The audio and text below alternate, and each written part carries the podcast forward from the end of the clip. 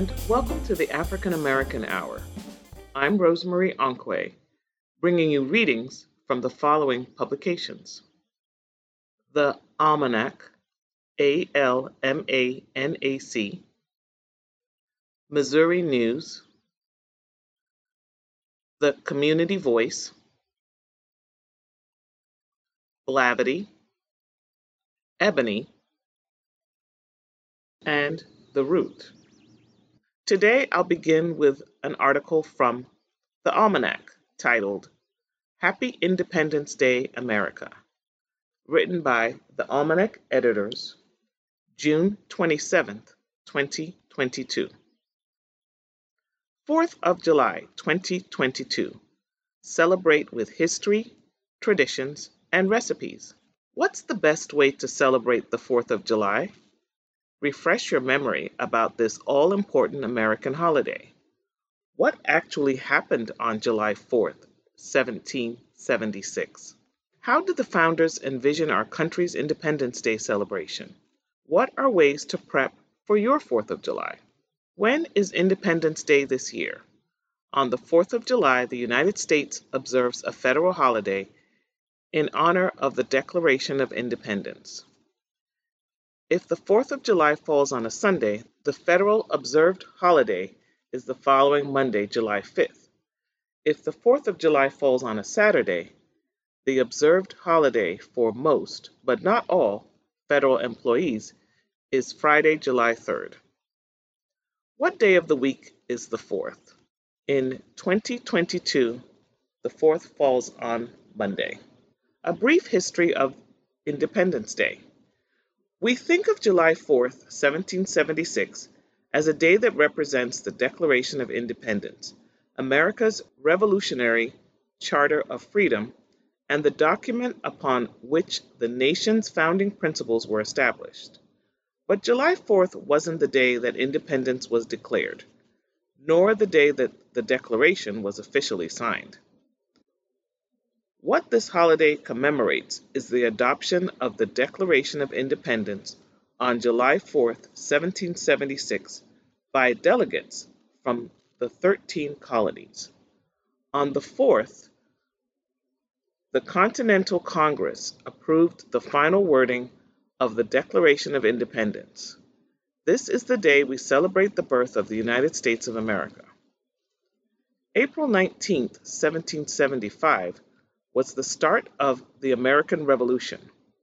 During the battles of Lexington and Concord, Massachusetts, the first shots were fired between colonists and British troops.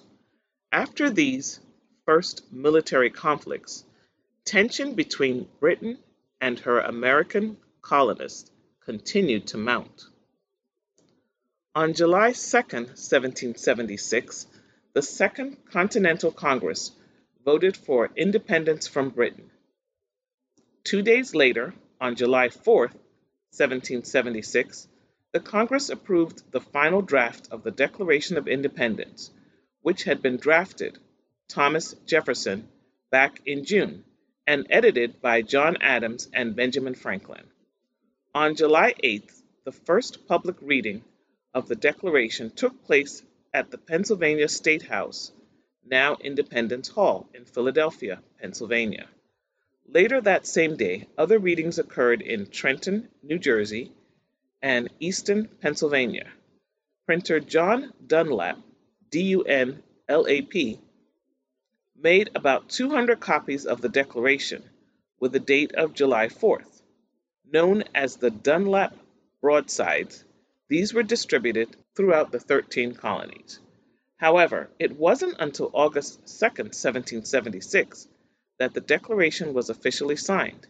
John Hancock, president of the Congress, was the first of 56 delegates who signed this enlarged version, writing in big, bold letters. On August 4, 1776, after delegates of the Continental Congress had signed the document, the Declaration of Independence was made official. John Adams described the way Americans should celebrate their independence each year. He envisioned the celebration to be one filled with fun, games, and fireworks, not an occasion for displaying military strength as one might expect. On July 3, 1776, he wrote these words to his wife Abigail, capturing the spirit of the times. Yesterday, the greatest question was decided, whichever was debated in America, and a greater perhaps never was or will be decided among men. A resolution was passed without one dissenting colony that these united colonies are, and of right ought to be, free and independent states, and as such they have and of right ought to have full power to make war, conclude peace, establish commerce, and to do all the other acts and things which other states might rightfully do. The second day of July, 1776, will be the most memorable epocha in the history of America. I am apt to believe that it will be celebrated by succeeding generations as the great anniversary festival. It ought to be solemnized with pomp and parade, with shoes, games, sports, guns, bells, bonfires, and illuminations from one end of this continent to the other, from this time forward and forevermore. On July 18, 1776, an issue of the Virginia Gazette describes the July 4th celebration in Philadelphia.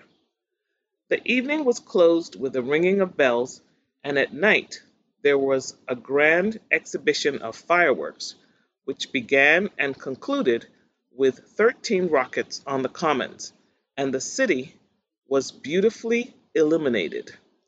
Everything was conducted with the greatest order, decorum, and the face of joy and gladness was universal. A number of years would pass until celebrations of the 4th of July became more common. Interestingly, it was the death of John Adams and Thomas Jefferson that seemed to promote the idea of July 4th as an important date to be celebrated. And it was almost a century later, in 1870, that Congress declared July 4th a national holiday.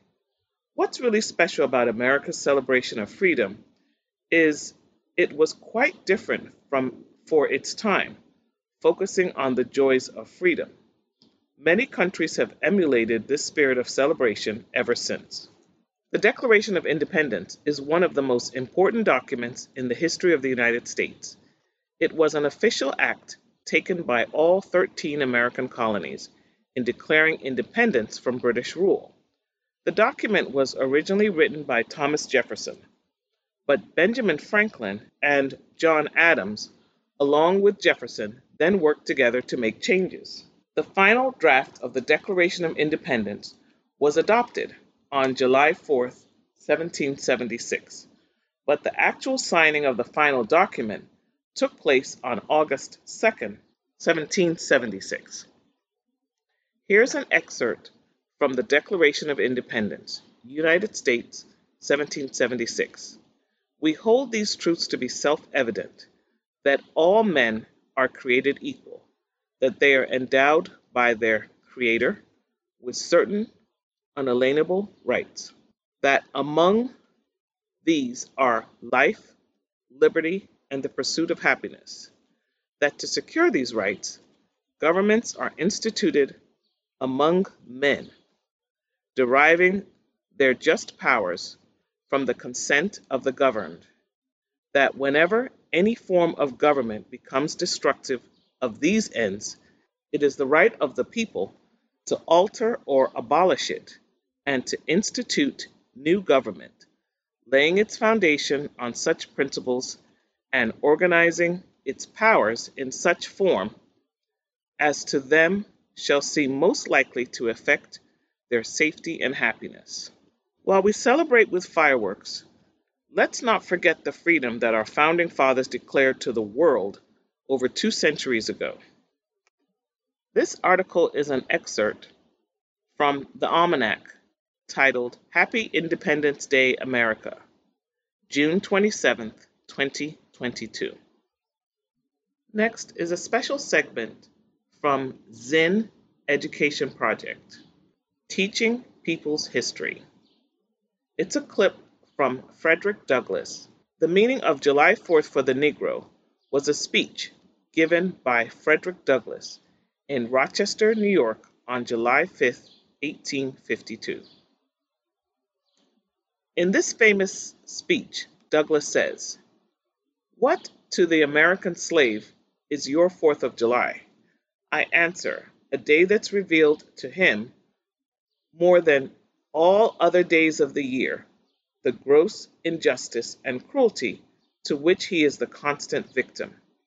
To him, your celebration is a sham, your boasted liberty an unholy license, your national greatness swelling vanity, your sound of rejoicing are empty and heartless, your denunciation of tyrants brass-fronted impudence, your shout of liberty and equality hollow mockery, your prayers and hymns, your sermons and thanksgivings, with all your religious parade and solemnity, are to him mere bombast, fraud, deception, impiety, and hypocrisy, a thin veil to cover up crimes which would disgrace a nation of savages.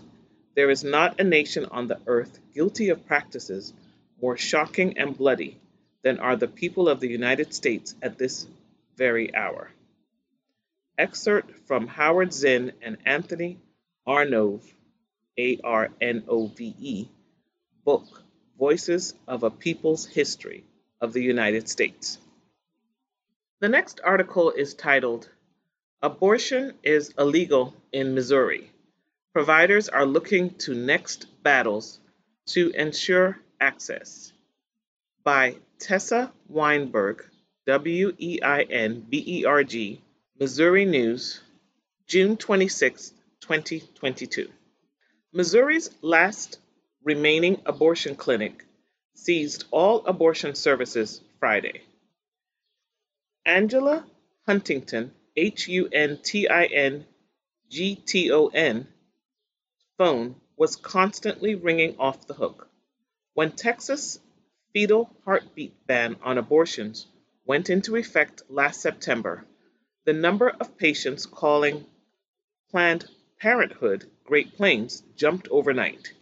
In August, about 150 patients received financial assistance and help. In September, that increased to roughly 850. "I remember my inbox would grow like every minute," Huntington, one of the organization's first patient navigators based in their Columbia clinic, said in an interview earlier this month. "It was like a chat strand with how many emails I was getting." While abortions haven't been offered at the Columbia clinic since 2018, Huntington is part of a growing team of patient navigators that aims to be guides for patients in a post-Roe world. Earlier this month, Huntington even helped an Oklahoma patient who did not have the means to pay for out-of-state travel to get to Kansas City on a private plane flown by a volunteer to reach an appointment. New regional centers that aim to continue to facilitate access to abortions, even if they don't take place in Missouri, are gearing up both in Illinois and Kansas. The Regional Logistics Center has been operating in Fairview Heights since January, while the Center for Abortion and Reproductive Equity in Kansas plans to get off the ground as soon as possible. Abortions are now illegal in Missouri after the United States Supreme Court watershed decision Friday overturning Roe v. Wade, which had guaranteed a constitutional right to the procedure. Only abortions conducted in cases of medical emergency are permitted under the state's trigger ban. Missouri's last remaining abortion clinic seized all abortion services Friday.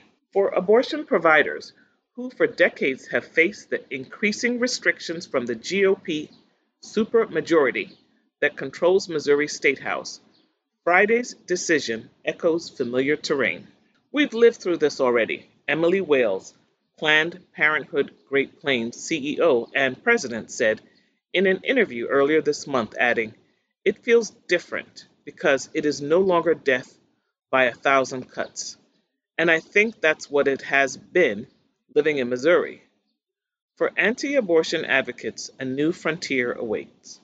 The battle is not over, but the battleground has changed," said Sam Lee, a longtime lobbyist with Campaign Life Missouri. Lee said he expects there will be attempts to legalize abortion in Missouri, whether it's through a lawsuit to find a right abortion in Missouri's constitution or a referendum to put the question before voters. In anticipation of Roe v. Wade being overturned, Missouri lawmakers had proposed legislation this past session to ensure that no right to an abortion exists in the state constitution. In Kansas, a proposed constitutional amendment on the ballot this August will decide whether a constitutional right to abortion exists, potentially ushering in a wave of new restrictions if voters decide it doesn't. It remains to be seen in which direction Missouri lawmakers will choose to go in a post-Roe world. Last year, Missouri lawmakers unsuccessfully attempted to bar certain forms of contraceptives from being paid for through the state's Medicaid program, and have signaled another push may be up for discussion. A proposal that gained national attention to allow private citizens to sue whoever aids a Missourian in accessing an abortion, regardless of where the procedure occurs, failed to gain traction in the legislature. Anything that would harm the child or kill the child shouldn't be in existence, said Mary Mashmeyer, M-A-S-C-H-M-E-I-E-R, founder of Defenders of the Unborn, and birth control is that. Meanwhile, earlier this month, the National Right to Life Committee proposed a model abortion law for states to adopt once Roe falls. The proposed legislation goes beyond just criminalizing providers who perform an abortion by making it illegal for anyone to help someone obtain an unlawful one. Under the model legislation, that includes sharing information online or by phone on how to obtain one. But for now, there are no more immediate battles to be fought. During a Friday roundtable discussion at the Planned Parenthood Clinic in St. Louis, Mallory Schwartz, S-C-H-W-A-R-Z, Executive Director of Pro-Choice Missouri, unveiled that a bill would be introduced by the St. Louis alderman to create a funding stream to support access to abortions by issuing $1 million of American Rescue Plan Act funds to groups working to provide transportation, lodging, childcare, and more to patients in need of the procedure. The legislation makes St. Louis the fifth locale to provide municipal funding for access to abortion, Schwartz said, and the first municipality to provide funding for all-around pregnancy support, including access to doulas, lactation support, and mental health care during pregnancy and postpartum. Lee said he believes the bill would violate state laws that prohibit public funds, public employees, and public facilities from being used to assist abortions. A provision in state law defines public funds as any money received or controlled by the state or a public subdivision, which can come from federal, state, or local taxes, gifts, or grants from any source, public or private, federal grants or payments, or intergovernmental transfers. There is just no question in my mind, Lee said, and if the Board of Aldermen go through with it, then we will seek enforcement. Congressman Cori Bush, a St. Louis Democrat, urged the Biden administration on Friday to declare a national public health emergency and to increase funding to Title X health centers. This is an emergency, Bush said, and it demands emergency action. While the U.S. Supreme Court decision returning authority over abortion to the state, reproductive rights advocates in Missouri are renewing their calls for President Joe Biden's administration to step up its enforcement of federal laws to ensure that Missouri's safety net of reproductive health providers remains intact. This past legislative session, Missouri lawmakers zeroed out funding to abortion providers and their affiliates through the state budget. It awaits Governor Mike Parsons' signature. Planned Parenthood has already sued over restricted Medicaid payments as a result of a supplemental budget signed into law earlier this year. In a May 12th letter, over 25 advocacy organizations, ranging from healthcare providers like Planned Parenthood to advocacy groups like Empower Missouri, urged the Centers for Medicaid and Medicaid Services to enforce federal law that stipulates Medicaid patients can choose any qualified provider to receive services from. Advocates echoed those calls in Friday's roundtable discussion with U.S. Department of Health and Human Services Secretary Xavier Becerra, B-E-C-E-R-R-A. Becerra, a Biden appointee and former California Attorney General, vowed to ensure states are abiding by federal laws outlining access to care. We want to make clear we respect a state's rights when it comes to its health and safety laws. Those are under the Constitution, left mostly to a state, Becerra said, later adding, we will make sure if there's a federal law in place that protects the rights of individuals in this country to access care, that those rights are enforced. But HHS has yet to announce any action in the Missouri case. A spokesperson for the federal agency previously said in April it was reviewing the policy. Becerra said enforcement may entail legal action from the U.S. Department of Justice or ensuring the state is providing the services they're required to in order to receive Medicaid funds. By the end of Friday, shock at the decision had morphed to anger for reproductive rights advocates. Hundreds gathered at the Planned Parenthood Clinic in St. Louis, which up until Friday had been the only place to get an abortion in the state, to chant, march, and share calls to action. Amidst the crowd propelled into the street by Friday's ruling, a Washington University student named Rita said her thoughts were turning inward. It absolutely changes the way that I approach relationships. My body doesn't feel like it's my own. It feels like it belongs to Mike Parsons somehow, she said. It's terrifying to feel if I end up in a situation that's completely out of my control, you know. God forbid, if something happens to me, if I'm assaulted, that there's literally nothing I can do to help myself. This article is titled, Abortion is Illegal in Missouri.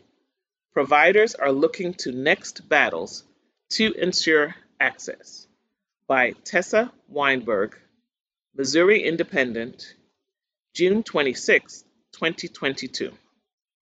The next article is titled, Mishael Morgan, M-I-S-H, A.E.L. of Young and the Restless becomes first Black woman to win an Emmy as lead actress. Written by Alexandra Jane, August 26, 2022. History was made last night as Mishael Morgan of CBS's Young and the Restless became the first Black woman to win an Emmy lead actress. Morgan, 35, who at one point portrayed the role of Hillary Curtis, now plays Amanda Sinclair on the long-running daytime drama series. At the 49th Annual Award Ceremony that took place at the Los Angeles Staples Center, Morgan graciously accepted her award and gave a speech that moved many to tears.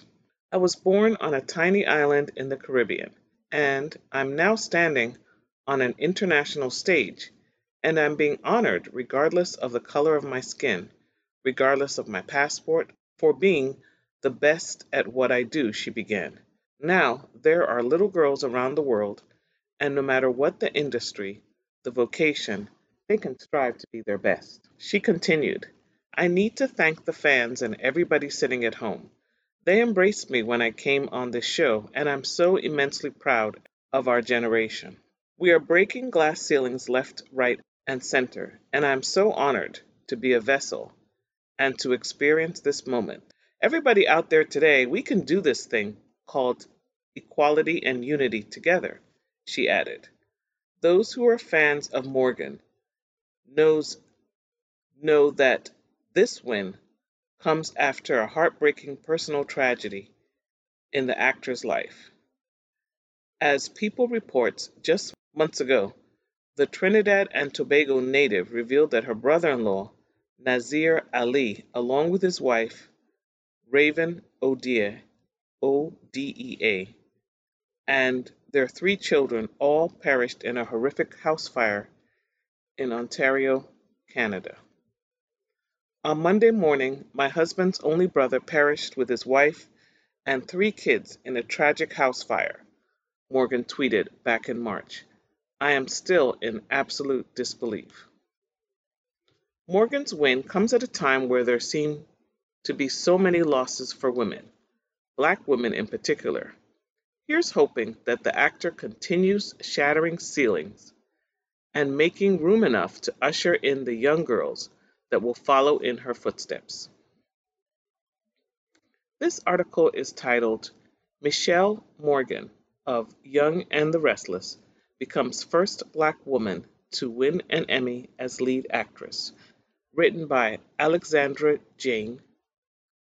The Root, June 26, 2022.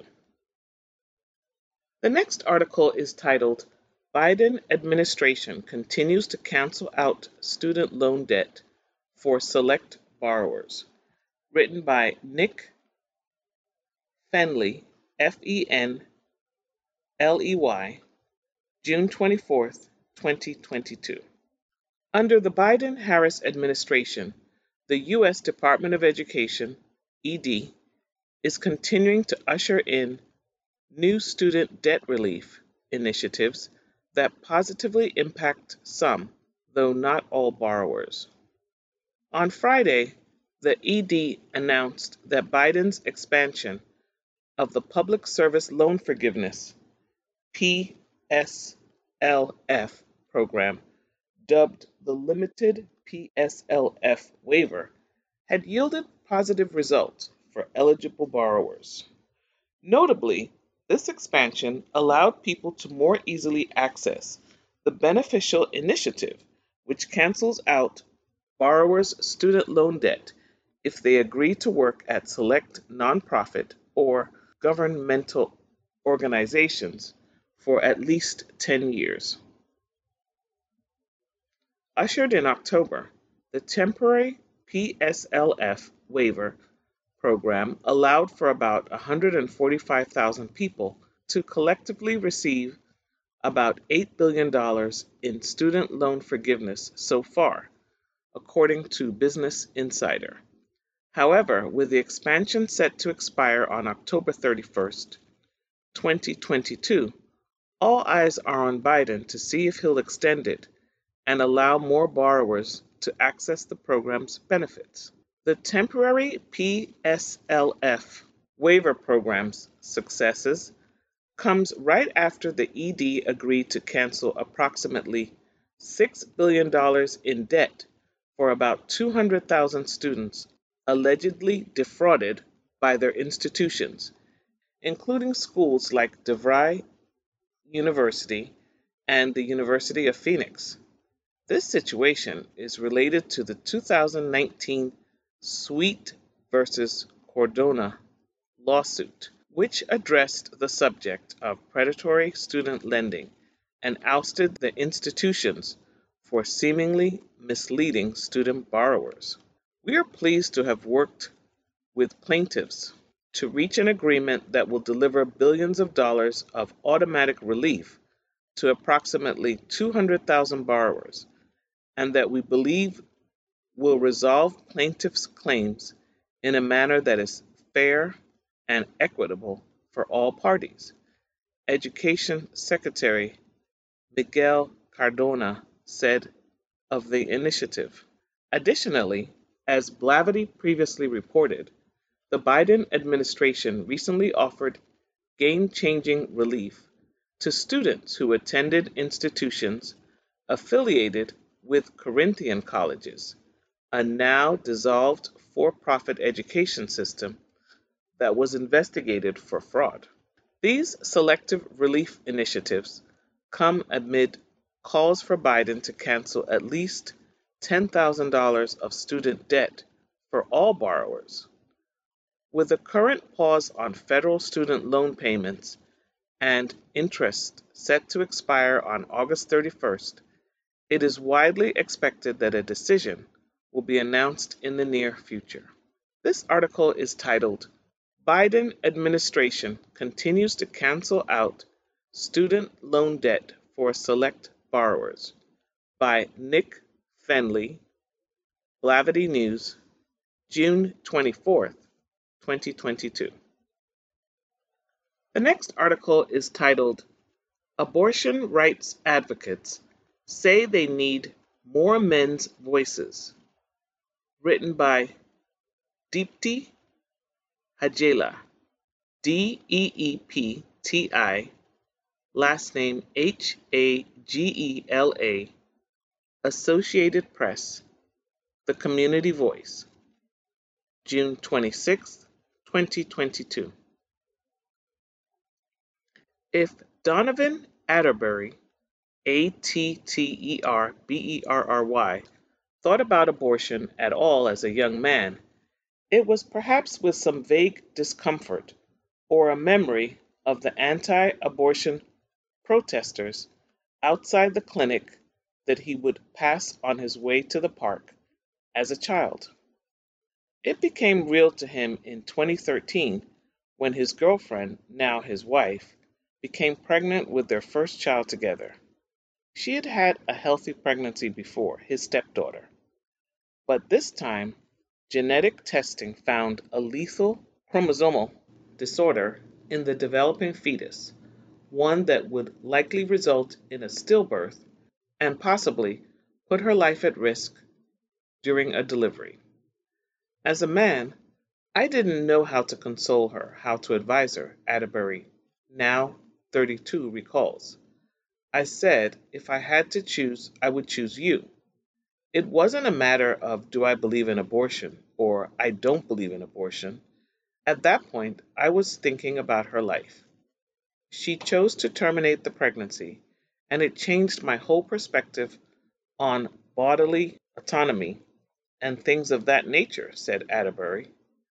So much so that he now works as a voting engagement organizer for New Voices for Reproductive Justice, which focuses on the health of Black women and girls, with abortion access being among the areas of concern. What I'm trying to convey is that it's a human right for someone to have a choice, he said. That Atterbury is a man in support of abortion rights isn't unusual. According to polls, a majority of American men say they support some level of access to abortion. And history is replete with men who have played active roles in supporting abortion through organizations, as legislators, and in the case of George Tiller, as an abortion provider.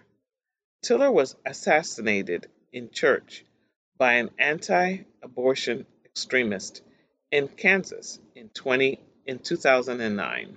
There is room for a lot more who are willing to speak out and be active in the political battles over abortion availability, Atterbury says, where men have always played an outsized role is in pushing for and enacting abortion restrictions as advocates, state elective officials, and most recently as a U.S. Supreme Court Justice.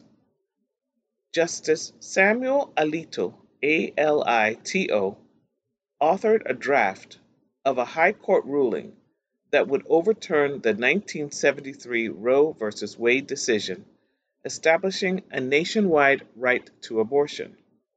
That draft, which was leaked to news outlet last month, appears to have the support of the majority of the 6 men sitting on the 9-justice court. Women have always taken the lead in the fight to preserve abortion rights for obvious reasons. They are the ones who give birth and who, in so many instances, are tasked with caring for children once they are brought into the world. No one is calling for that leadership to change, said David Cohen, a law professor at Drexel University, who specializes in law and gender. Men should not be out there trying to run the movement or take away leadership positions, he said, but being a part of it, supporting, listening, and being active are all things that men can and should be doing.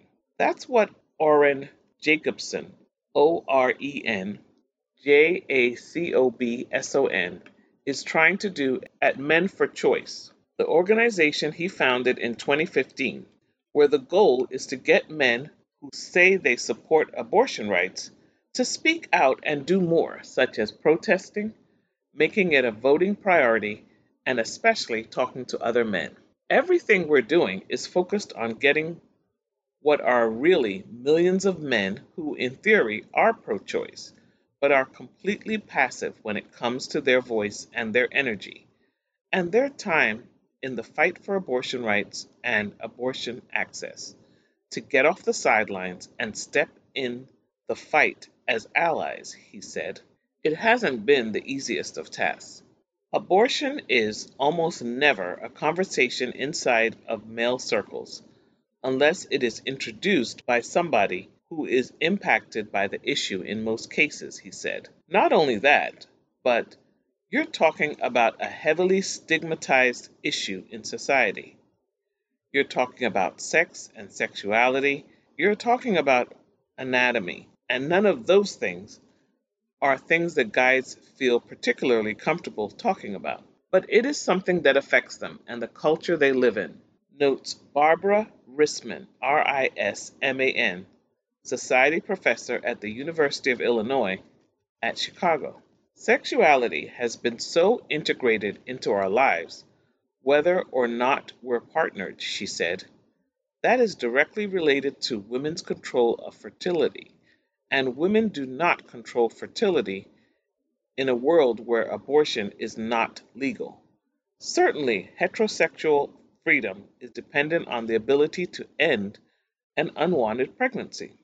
Also, a society in which the state has a say in reproductive decisions could lead to one in which the state has control over other decisions that could affect men more directly.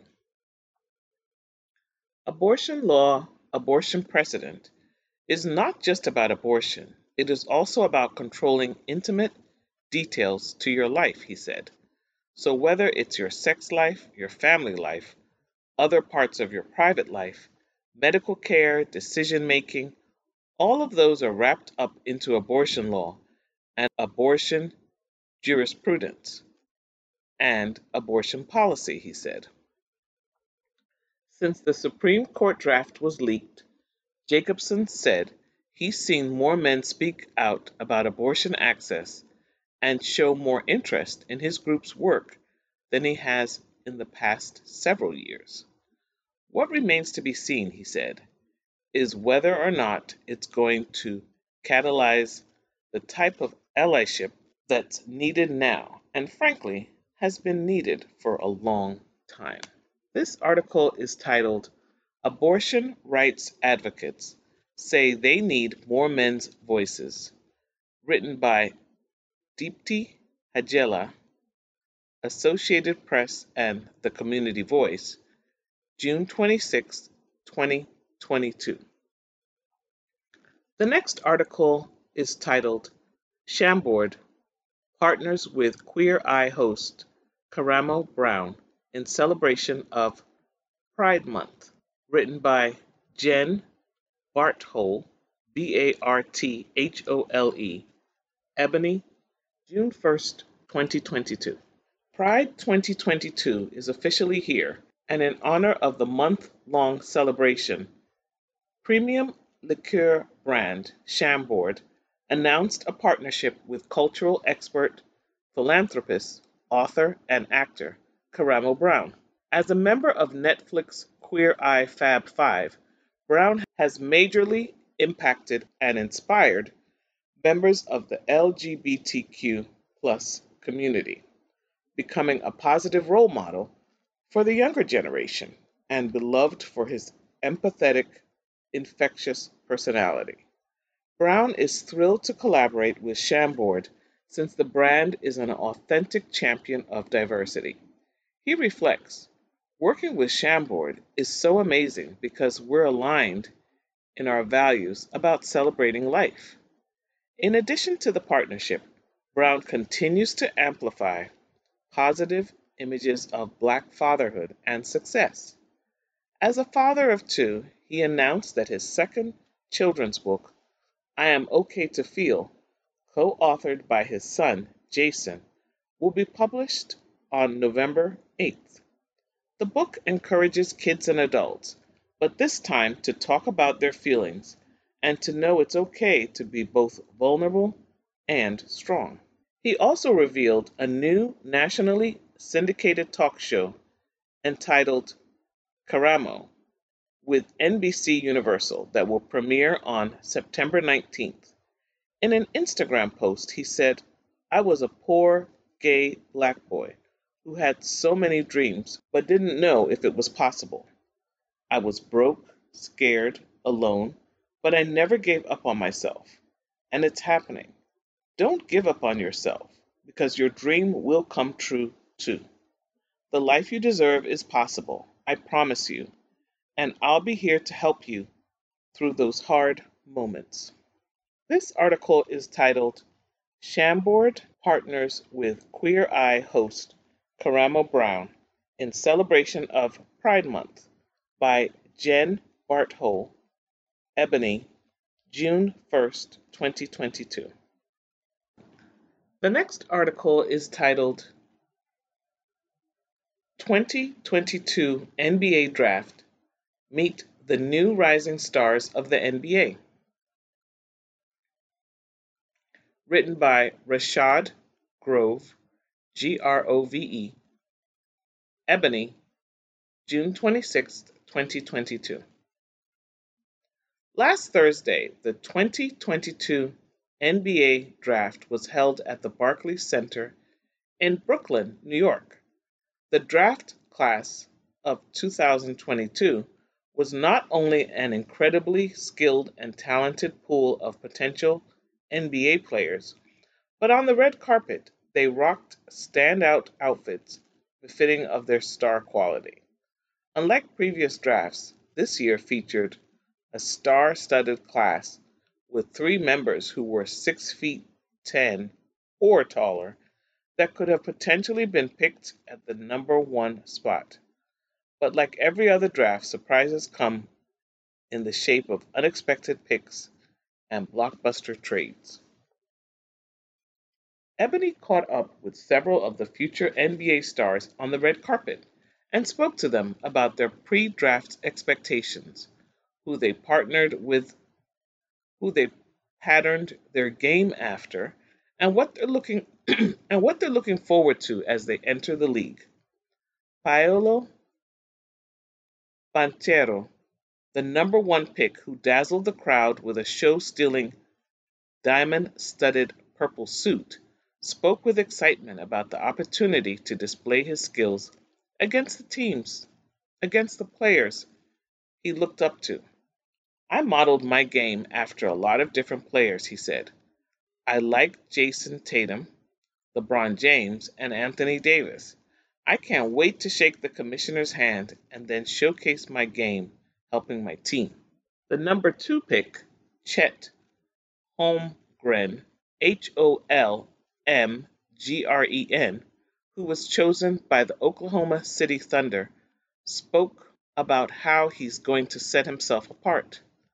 I'm trying to be the first Chet Holmgren in the NBA. I'm not trying to be like any other player, he said, brimming with confidence in a custom Zegna tuxedo, Z-E-G-N-A. I'm going to blaze my own path. Jabari Smith, who was selected 3rd by the Houston Rockets and wore a custom ensemble that matched his alma mater Auburn's school colors, blue, white, orange, claimed he was the ultimate player in the Tigers' history. I don't want to disrespect Sir Charles Barkley, he laughed, but as competitive as we both are, I will say I'm the best. Then Smith went on to state that his game is modeled after Anthony Davis, Kevin Durant, and Giannis Antetokounmpo. Keegan Murray, the 4th pick, who was chosen by the Sacramento Kings, described his style of play as all-around and NBA-ready.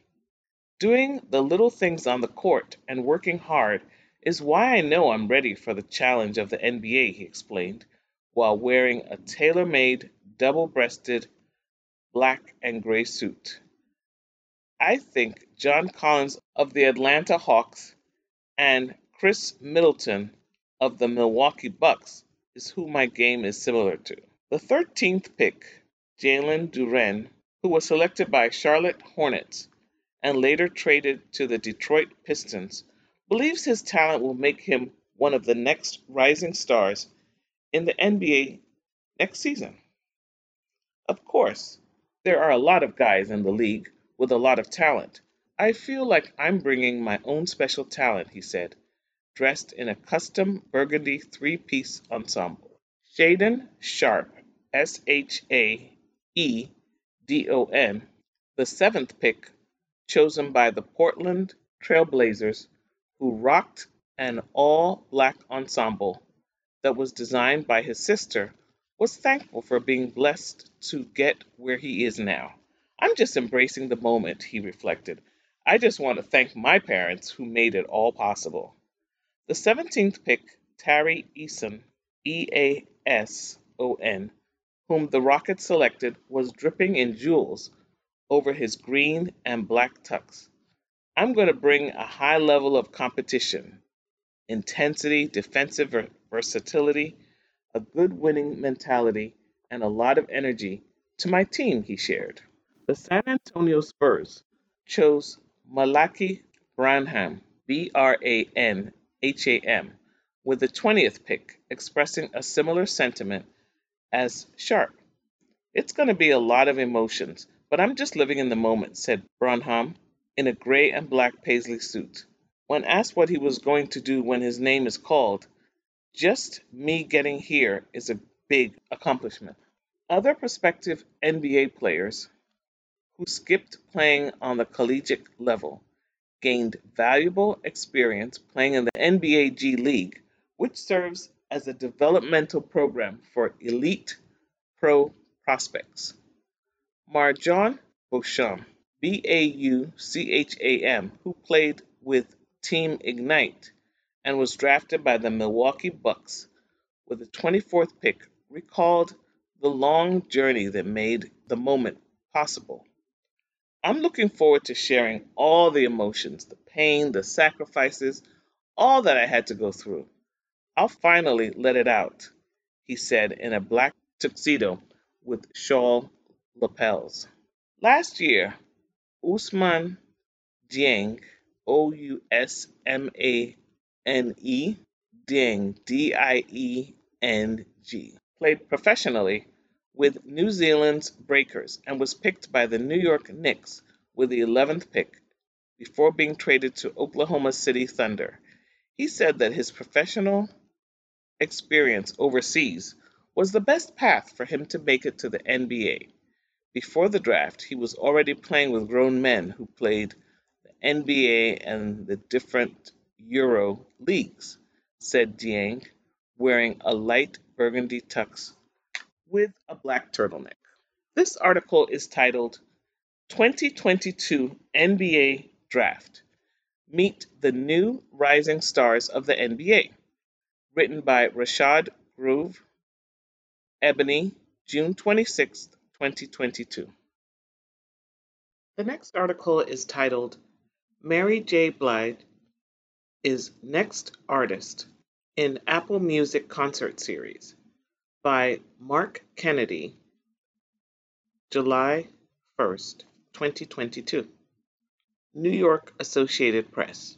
Mary J. Blige's 2022 is going pretty well.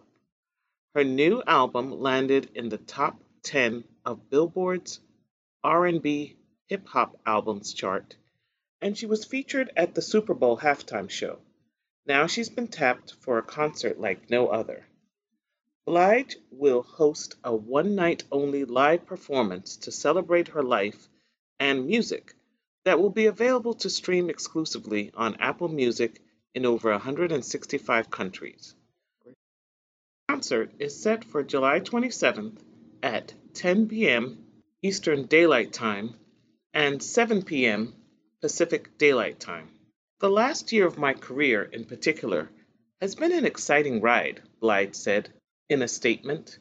It feels amazing to take this opportunity to celebrate, reflect, and have an intimate night with my fans through this platform Apple Music is providing me. Blige's Apple Music Live concert will be held at New York City's United Palace Theater in Manhattan's Washington Heights neighborhood. Fans in the greater New York region have the opportunity to register for free for a chance to be in the room when it happens.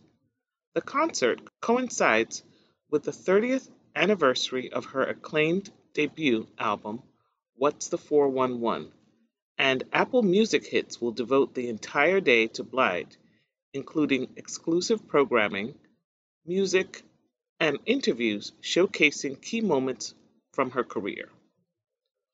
What's the 411? With the songs You Remind Me and cover version of Rufus and Chaka Khan's Sweet Thing has been named among the 500 greatest albums of all time by Rolling Stone, reaching number 271. The album is certified 3 times platinum with over 3 million copies sold. The digital concert series had its inaugural performance in May, with Harry Styles spearheading the campaign, followed by a live performance by Lil Durk in June.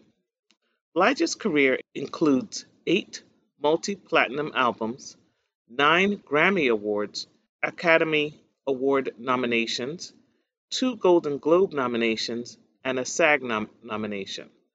Her latest album is Good Morning Gorgeous, and she was seen this year on the small screen in Power Book 2, Ghost. This article is titled Mary J. Blige is Next Artist in Apple Music Concert Series, written by Mark Kennedy, July 1st, 2022.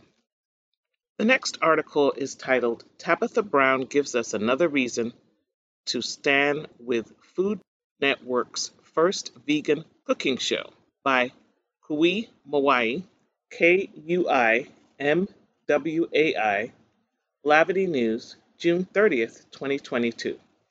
Tabitha Brown announced that she would be the host of It's Complicated, Food Network's first vegan cooking show, Green Matters, reports. She broke the good news Wednesday on social media, sharing how excited she is. Family, look what the Lord has done, she wrote on Instagram. He took me from my car eating a sandwich to live cooking shows in my home kitchen, and now to @Food Network. I'm so grateful to @World of Wonder, @Food Network, and @Discovery Plus hashtags for going on this journey with me. The show is about to change the way we all see food. It's for everyone, and I can't wait to take you all on the journey with me starting August 11th. According to a press release, It's Complicated is going to challenge chefs to please picky eaters with plant-based food. Each episode will include a new cast of 4 chefs and consist of 3 rounds of cooking tasks. The chef who makes the best meal will be the winner and will walk away with $10,000. Manit Chauhan, Chopped judge and Tournament of Champions 2 winner, will also join the show. Fans can't wait to see the new competition cooking show. "This is what we've been waiting for," one fan wrote. "That's awesome. Congratulations. I'll be watching plant-based." "Yes, finally, I'll be definitely tuning in," another wrote on Instagram. Brown went viral in 2017 after she shared a video reviewing Whole Foods' TLTA sandwich made up of tempeh, lettuce, tomato, and avocado. Entertainment Tonight reports. Since then, her career has skyrocketed, with the star landing her own web show on Ellen DeGeneres Network, guest starring on Will and Grace, and hosting a bi-weekly segment on Vogue Instagram. According to Green Matters, she also put out her own seasoning, Sunshine Seasoning, and released her memoir, Feeding the Soul, Because It's My Business, which became a #1 New York Times bestseller. More recently, she collaborated with Target for the Tabitha Brown for Target line, which features vivacious clothing and accessories. This article is titled, "Tabitha Brown Gives Us Another Reason to Stand with Food Network's First Vegan Cooking Show," by Kui Mawai, Blavity, June 30th, 2022. That's all the time we have for the African American Hour. My name is Rosemarie Onwukwe. Thanks for joining me.